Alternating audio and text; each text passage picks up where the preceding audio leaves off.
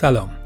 من بهزاد هستم و این قسمت دوم از اپیزود بنیاد ایکیا و پادشاهی بدون سرزمین شیعه اسماعیلیه که میشنوید. توی اپیزود قبلی گفتم که چطور در پیوند با فعالیت های بنیاد ایکیا در سوئد وصل شدم به اطلاعاتی در مورد امام حی حاضر شیعه اسماعیلیه به نام کریم آخان که که حدود 20 میلیون تن از پیروانش در سراسر جهان پراکندند و تقریبا نیمی از امامان این فرقه از شیعه در ایران متولد و زندگی کردند. و آقاخان یه شبکه توسعه اقتصادی اجتماعی رو رهبری می‌کنه که سالانه فقط چندین میلیارد دلار گردش مالی داره و رد پای پروژه این شبکه از آمریکای شمالی تا اروپا و آفریقا و آسیا در همه جا دیده میشه. اما چیزی که اغلب ما ایرانی ها ازش می‌دونیم فقط یک فرقه زاله و اسم حسن صباه و قلعه علموته که در برهی از تاریخ ایران ازشون اسم برده میشه و خیلی چیزها در مورد اونها مسکوت و نامعلوم مونده. توی این اپیزود همونطور که وعده دادم یه مقدار بیشتری در مورد شخص کریم آخان و تاریخچه شیعه اسماعیلی البته بازم به طور خلاصه مطالبی رو تقدیم حضورتون می‌کنم که امیدوارم باز بهانه باشه که بریم و با جستجوی بیشتر در مورد اونها بیشتر بدونیم و بخونیم و ببینیم اسماعیلیان از دو بعد پیوند با تاریخ ایران و از حیث دومین گروه بزرگ شیعه در جهان در حال حاضر چه وضعیتی دارن و چطور فکر می‌کنند. بعد از انتشار اپیزود ششم و قسمت اول همین اپیزود چند پیام دریافت کردم مبنی بر اینکه تبلیغ مذهب و فرقای مذهبی اونم بعد از اینکه همه می‌دونیم حکومت های مذهبی چقدر ناکارآمد بوده و همیشه سعی در تحمیق توده های مردم رو دارن کاری ناپسند و غیر ضروریه. که لازم می‌دونم باز تاکید کنم که موضوعات انتخابی برای پادکست در اساس تایید و یا تکذیب اون موضوع به حساب نمیاد و اساسا بحث تحلیل و بررسی محتوایی موضوعات پادکست نیست. دلیل اون رو هم در اپیزود قبلی گفتم و اشاره کردم که موضوع برای من جذابیت فکری و ایدئولوژیکی اصلا نداره و اگر به اون می‌پردازم صرفا به دلیل پیدا کردن پاسخی به سوالاتی که شاید برای شما هم مطرح باشه. و سعی می‌کنم این آخرین باری باشه که در این باره توضیح میدم. اما برای اون دسته از دوستان که مایل بودن یه مقدار بیشتر و عمیقتر در مورد تاریخ اسلام و تاثیراتش بر ایران مطالعه داشته باشن تنها منبعی که می‌تونم به جرأت و اطمینان کامل توصیه کنم مجموعه مطالعات و سخنرانی ها و برنامه های تلویزیونی استاد ایمان سلیمانی امیری تئوریسین و پژوهشگر برجسته تاریخ اسلامه که اگر به دقت دنبال مطالعه کنید شک ندارم که به جواب بسیاری از سوالات ذهنی خودتون در این مورد خواهید رسید.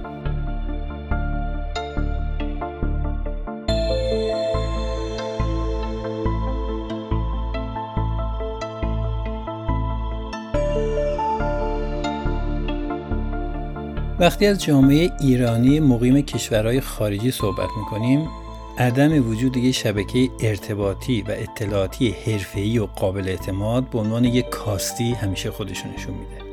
اینجا مؤسسات و شرکت هایی که در بین انبوه اطلاعات بومی و با ترکیب هنر و تکنیک روز نقش پل ارتباطی و تسهیل جریان اطلاعات فرهنگی اجتماعی رو برای ایرانی ها فراهم می‌کنن طبیعتا دارای اهمیت زیادیه. پشتیبان و همراه این قسمت از اپیزود سویدکست شرکت پرسیونت که نمونه یکی از این شرکت هاست که تلاش می‌کنه نه تنها در سوئد بلکه در سراسر اروپا به جامعه ایرانی مقیم در اروپا خدمات دیجیتال ارائه بده. وبسایت perseven.com با هدف معرفی ایونت ها و برنامه های مختلف و فروش بلیت آنلاین در سطح اروپا از سال 2014 آغاز به کار کرده و نقش زیادی در معرفی و فروش بلیت برنامه های فرهنگ هنری در سراسر اروپا داشته و داره که البته اگر در ایامی که پادکست منتشر میشه بهش مراجعه کنید به دلیل کنسل شدن بسیاری از برنامه های هنری در حال بروزرسانیه. اما خدمات این شرکت فقط به فروش بلیت محدود نیست. بلکه در هر نقطه از جهان که باشید می‌تونید از سایر خدمات این شرکت مثل طراحی سایت و اپلیکیشن، چاپ و نصب تابلوهای فروشگاهی، آفیش، پوستر و کارت ویزیت که توسط یه تیم کارآمد و مجرب تهیه میشه استفاده کنید و در هر زمینه که فعالیت دارید برای بزرگتر کردن و گسترش حوزه فعالیتتون از مشاوره تبلیغاتی همکارانشون هم بهره بگیرید. اما برگردیم به موضوع پادکست و اینکه یه روز که کریم الحسینی در سن 20 سالگی توی اتاق خودش نشسته بود و مشغول درس خوندن بود. خبری به دستش رسید مبنی بر اینکه پدر بزرگش سلطان محمد یعنی امام 48 اسماعیلیان درگذشته و اون به عنوان امام تازه اسماعیلیان منصوب شده. و البته این انتصاب خیلی هم تصادفی نبود. چرا که پدر بزرگ کریم از کودکی در آموزش و تربیت او احتمام زیادی ورزیده بود و به نوعی می‌شد حد زد که امور شیعیان اسماعیلی بعد از پدر بزرگ به نوه تحصیل کرده در دانشگاه هاروارد سپرده بشه. کریم الحسینی 13 دسامبر سال 1936 میلادی در سوئیس و از سلمان خان و تاج الدوله علی خان به دنیا آمده بود. یه برادر تنی به نام امین و یه خواهر و برادر ناتنی از مادرش داشت و سالهای اولیه زندگی رو در شهر نایروبی پایتخت کنیا سپری کرد. بعد از اون دوباره برای ادامه تحصیلات ابتدایی به سوئیس رفت و تقریبا در تمام سالهای کودکی با سلطان محمد شاه امام 48 اسماعیلی رابطه خیلی نزدیکی داشت. کریم به واسطه پدر بزرگش با تاریخ و احکام اسلام آشنا شد و به دلیل ذکاوت و سرعت در فراگیری آموخته های پدر بزرگ ظاهرا از همان ابتدا سلطان محمد تصمیم می‌گیره اونو برای امامت آماده کنه. برای مثال با اینکه کریم قصد داشت که در دانشگاه کامپیوتر بخونه ولی پدر بزرگ تصمیم دیگری رو برای او داشت. بعد گذروندن تحصیلات مقدماتی کریم آخان به آمریکا و دانشگاه هاروارد برای تحصیل در رشته تاریخ اسلام فرستاده میشه. همون جایی که در 20 سالگی خبر درگذشت پدر بزرگ و آغاز امامتش رو دریافت می‌کنه. یعنی 11 جولای سال 1957 در 22 اکتبر همون سال یعنی 1957 مراسم بزرگی در مرکز نایروبی پایتخت کنیا که در اون زمان اسماعیلی های زیادی از سراسر دنیا به اونجا مهاجرت و زندگی می‌کردن برگزار و هزاران اسماعیلی در آین تختنشینی کریم آخان شرکت می‌کنند. و به این ترتیب معرفی رسمی شاهزاده کریم آخان به عنوان امام 49 شیعیان اسماعیلی انجام میشه.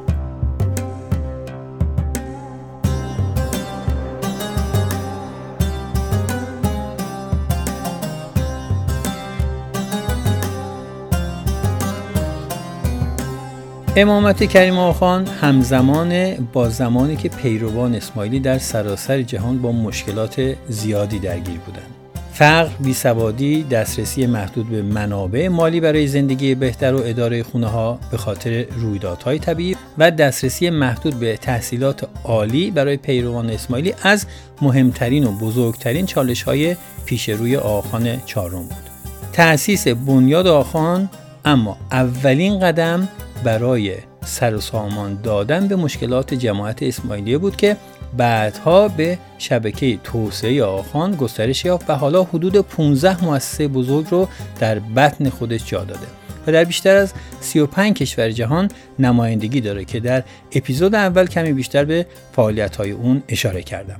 در همین اسنا اقدام رئیس جمهور وقت اوگاندا در سالهای بعد از 1970 میلادی یکی از چالش های دیگه پیش روی آخان بود. توی اون سالها اوگاندا تصمیم گرفت پیروان آخان رو از این کشور اخراج کنه.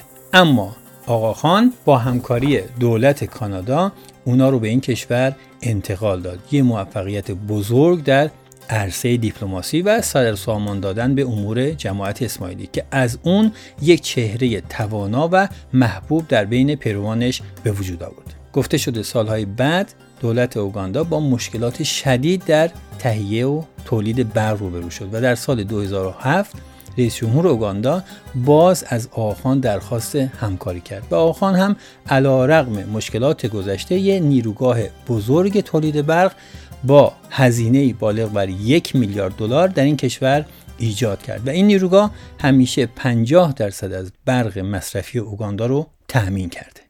به نظر میاد اون چه باعث شده تا کنون رهبران جهان آخان رو ستایش کنن خدمات بدون قید و شرط آخان در سراسر جهان بوده.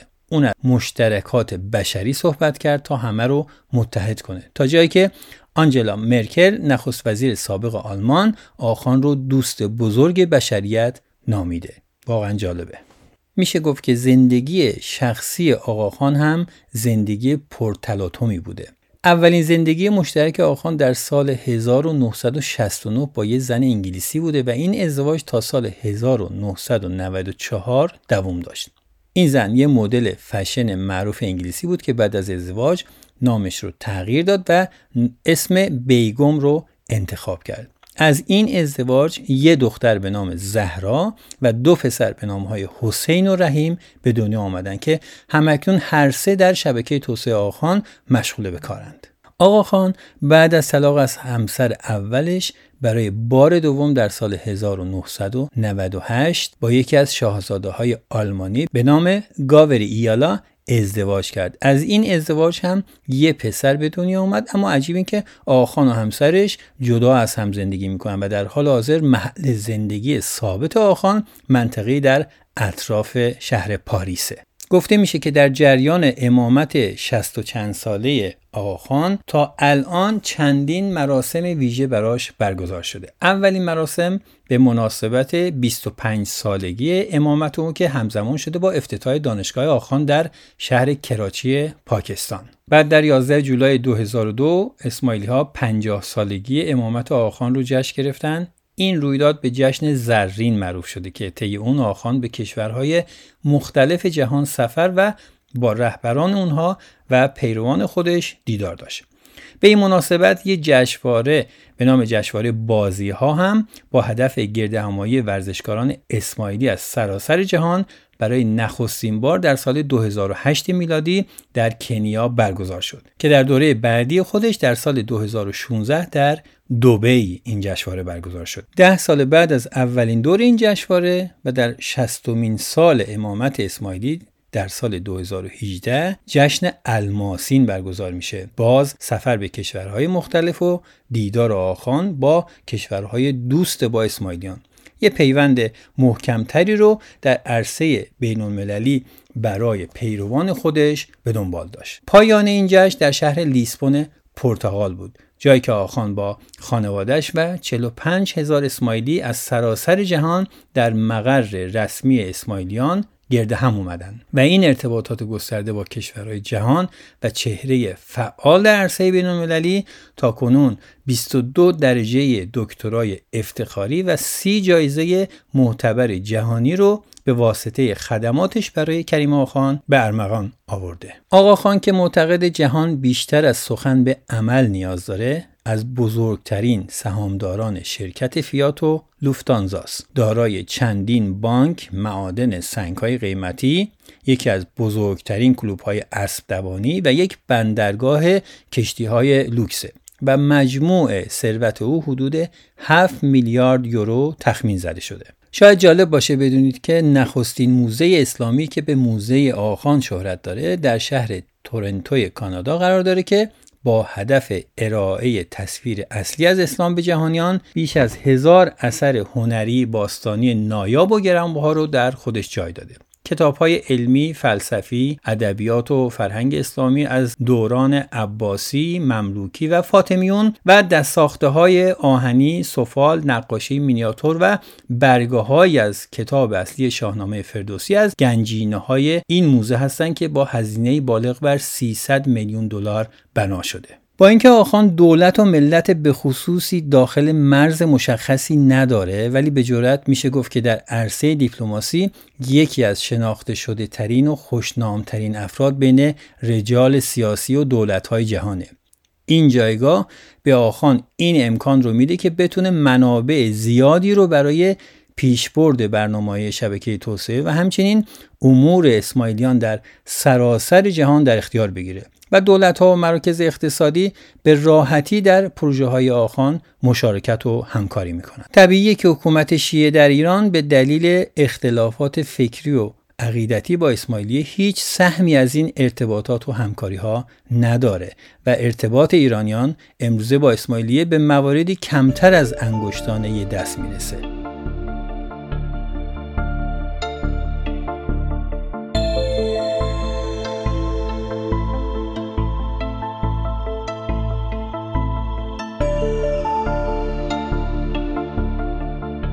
از نگاه خود من اینکه امروز اسماعیلیان در چه وضعیتی قرار دارن و چرا علیرغم حضور پررنگشون در بخش بزرگی از تاریخ ایران اینقدر کم در موردشون می‌دونیم خیلی اهمیت بیشتری داره. اما همونطور که قبلا هم اشاره کردم هیچ واقعیت روز رو بدون اشاره به سابقه تاریخ اون نمیشه بررسی کرد. به همین دلیل یه اشاره کوتاهی هم به تاریخچه دورتری از اسماعیلیه داشته باشیم. به دلایل مختلفی از جمله اینکه پیامبر اسلام قبل از مرگ خودش به طور واضح کسی رو برای جانشینی انتخاب نکرد پیوسته موضوع دعوای جانشینی بین مسلمونا بوده.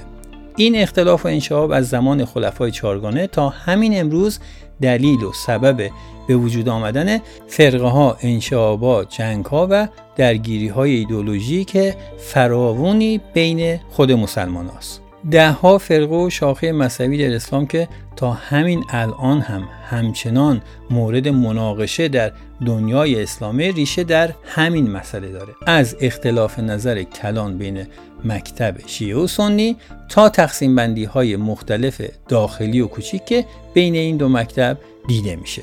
با اینکه شاخه های مختلف فکری مسلمونا قرائت مورد قبول خودشون رو از مسئله جانشینی داره ولی واقعیت اینه که مسئله جانشینی بعد از پیامبر اسلام بزرگترین نقطه ضعف اسلام و شاید اصلی ترین دلیل جدایی و تفرقه بین مسلمونا به حساب میاد. به این ترتیب که بعد از یه دوره نسبتا کوتاه پس از پیامبر اسلام که میشه گفت تا به امروز هم ادامه داره دیگه تمرکز مسلمونا و رهبران جهان اسلام از سیاست توسعه ایدولوژیک و کشورگشایی به جنگ و کشت و کشتار درون گروهی و اختلافات درونی شاخه ها و فرق مذهبی در داخل اسلام متمرکز میشه. حالا این عدم تدبیر در مسئله جانشینی هم از نقطه نظر مختلفی بررسی شده که البته بخش اعظمون در رابطه با روحیات شخصی پیامبر اسلام در منابع مختلفی قابل دسترسی و خارج از موضوع بحث ماست. ولی اونچه که به موضوع پادکست مربوط میشه بحث در مورد یک گروه از مدعیان جانشینی که فرزندان علی و فاطمه دختر پیامبر هستند و امروز به عنوان شیعه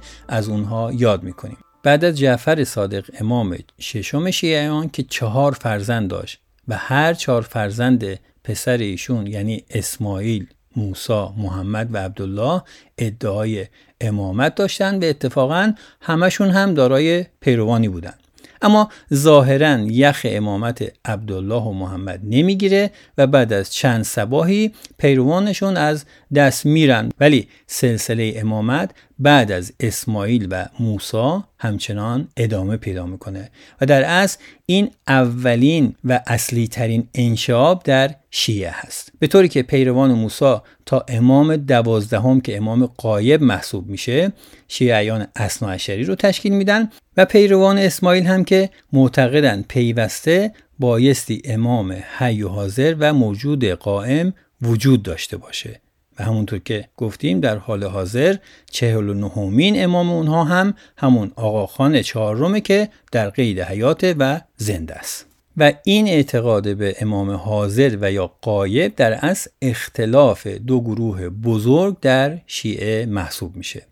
امامان شیعه شاخه اسماعیلیه از اسماعیل تا مهدی اولین خلیفه فاطمی که اتفاقا اونم دوازدهمین امام اسماعیلیه و تشابه اسمی با امام مهدی شیعه اصناعشری داره در سوریه فعلی و شمال غرب آفریقا اولین حکومت فاطمی رو تشکیل میدن. اما یه بار دیگه بر اثر اختلاف بر سر جانشینی مستنصر بالله بین دو فرزندش یعنی نزار و المستعلی شیعه اسماعیلی هم به دو شاخه اصلی جدید تقسیم میشن که امروز ما از اونها به عنوان اسماعیلیان نظاری و مستعلوی یاد می‌کنیم که امروزه مستعلویان اقلیت کوچکی از اسماعیلیان رو شامل میشن و اون شاخه بزرگتر که ما در مورد اونها صحبت می‌کنیم همون نظاری ها هستند.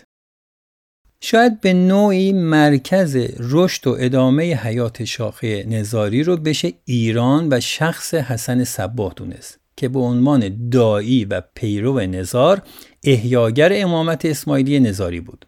اما جالبه که بدونید نظاری ها هم بعد از شمس الدین محمد یعنی امام 29 اسماعیلی یه بار دیگه به نام دو فرزند اون به نامهای قاسم شاه و علاءالدین مومن شاه به دو فرقه تقسیم شدن و امروز اکثریت اسماعیلیان در اصل از انشاب اول پیرو نظار و از انشاب دوم پیرو قاسم شاه هستند. یعنی اسماعیلیان نظاری قاسم شاهی که کریم آخان چهارم امام حاضر اسماعیلی از همین سلسله است. اگر باز کمی به عقبتر برگردیم از نظار تا رکنالدین خورشا که به دوره امامان علموت مشهوره یه دولتی در کنار دولت سلجوقی در ایران و در علموت حکومت می‌کرده. تا بعد از حمله مغول در سال 654 هجری قمری و سقوط علموت و تا زمان حسن علی شاه معروف به آقاخان محلاتی یا آقاخان اول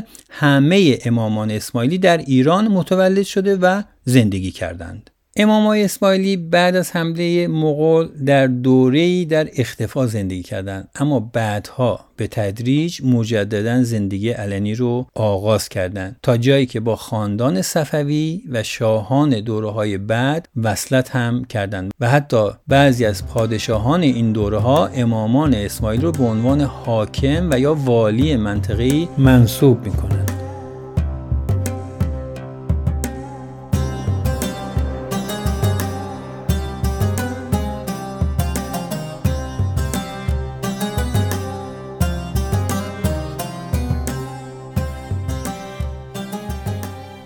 برای مثال در زمان نادرشاه امام اسماعیلی حاکم کرمان بوده و چند نسل تا زمان آخان اول حکومت کرمان رو در اختیار داشته.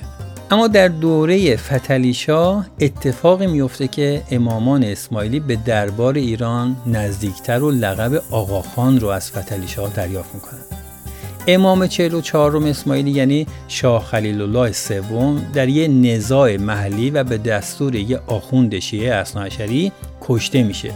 و همسر شاه خلیل الله و یا مادر حسن علی شاه در دارالخلافه تحسن و دادخواهی می‌کنه.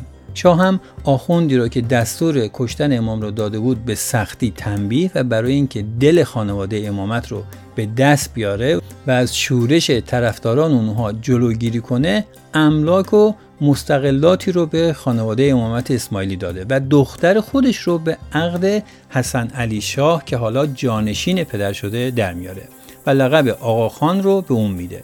آقا به دلیل سید بودن و خان به دلیل وصلت با خانواده شاه و از اون زمان به بعد تا همین الان این عنوان برای امامان اسماعیلی باقی مونده. بنابراین آقاخان دوم امام چهل و هفتم اسماعیلی که آقا علی شاه نام داره در اصل نوه دختری فتلی شاه محسوب میشه.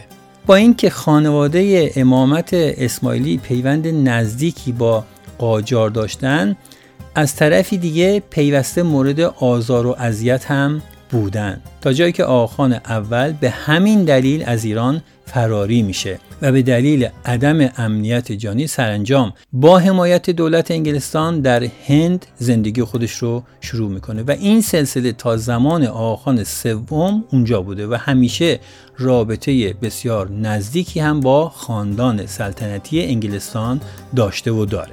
گزارش در همینجا تموم میشه ولی تاریخ و زندگی امامان و پیروان اسماعیلیه به این گزارش محدود نیست. و مطالب خیلی زیادی هست که شما هم اگر مثل من معتقدید که ما خیلی کم در مورد اونها می‌دونیم منابع زیادی در این رابطه در دسترس وجود داره. خواهشم اینه که اگر این پادکست رو شنیدید و مورد توجهتون بود اون رو به دیگران هم معرفی کنید.